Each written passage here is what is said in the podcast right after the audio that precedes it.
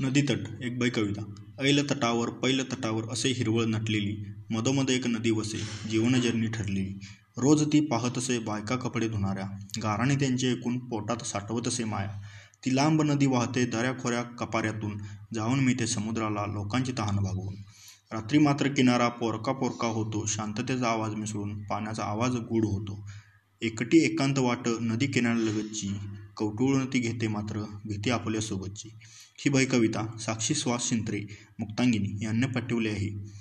तरी अशाच प्रकारच्या भयकवी कविता किंवा कथा आपण मला पाठवू शकता. माझा व्हॉट्सअप नंबर आहे शहात्तर वीस शहाण्णव पस्तीस पंचवीस. आणखी एकदा सांगतो शहात्तर वीस शहाण्णव पस्तीस पंचवीस. आपण पाठवलेल्या भय कविता किंवा भय कथा आपण गुगल प्ले स्टोअरला एक आमचं ॲप्लिकेशन आहे. त्याचं नाव आहे रहस्य मराठी कथा संग्रह. यावरती पब्लिश करतो आहे ज्यांनी पाठवले असेल ज्यांनी लिहिले असेल त्यांच्या नावासह आपण त्यांची कथा किंवा कविता पब्लिश करत आहोत.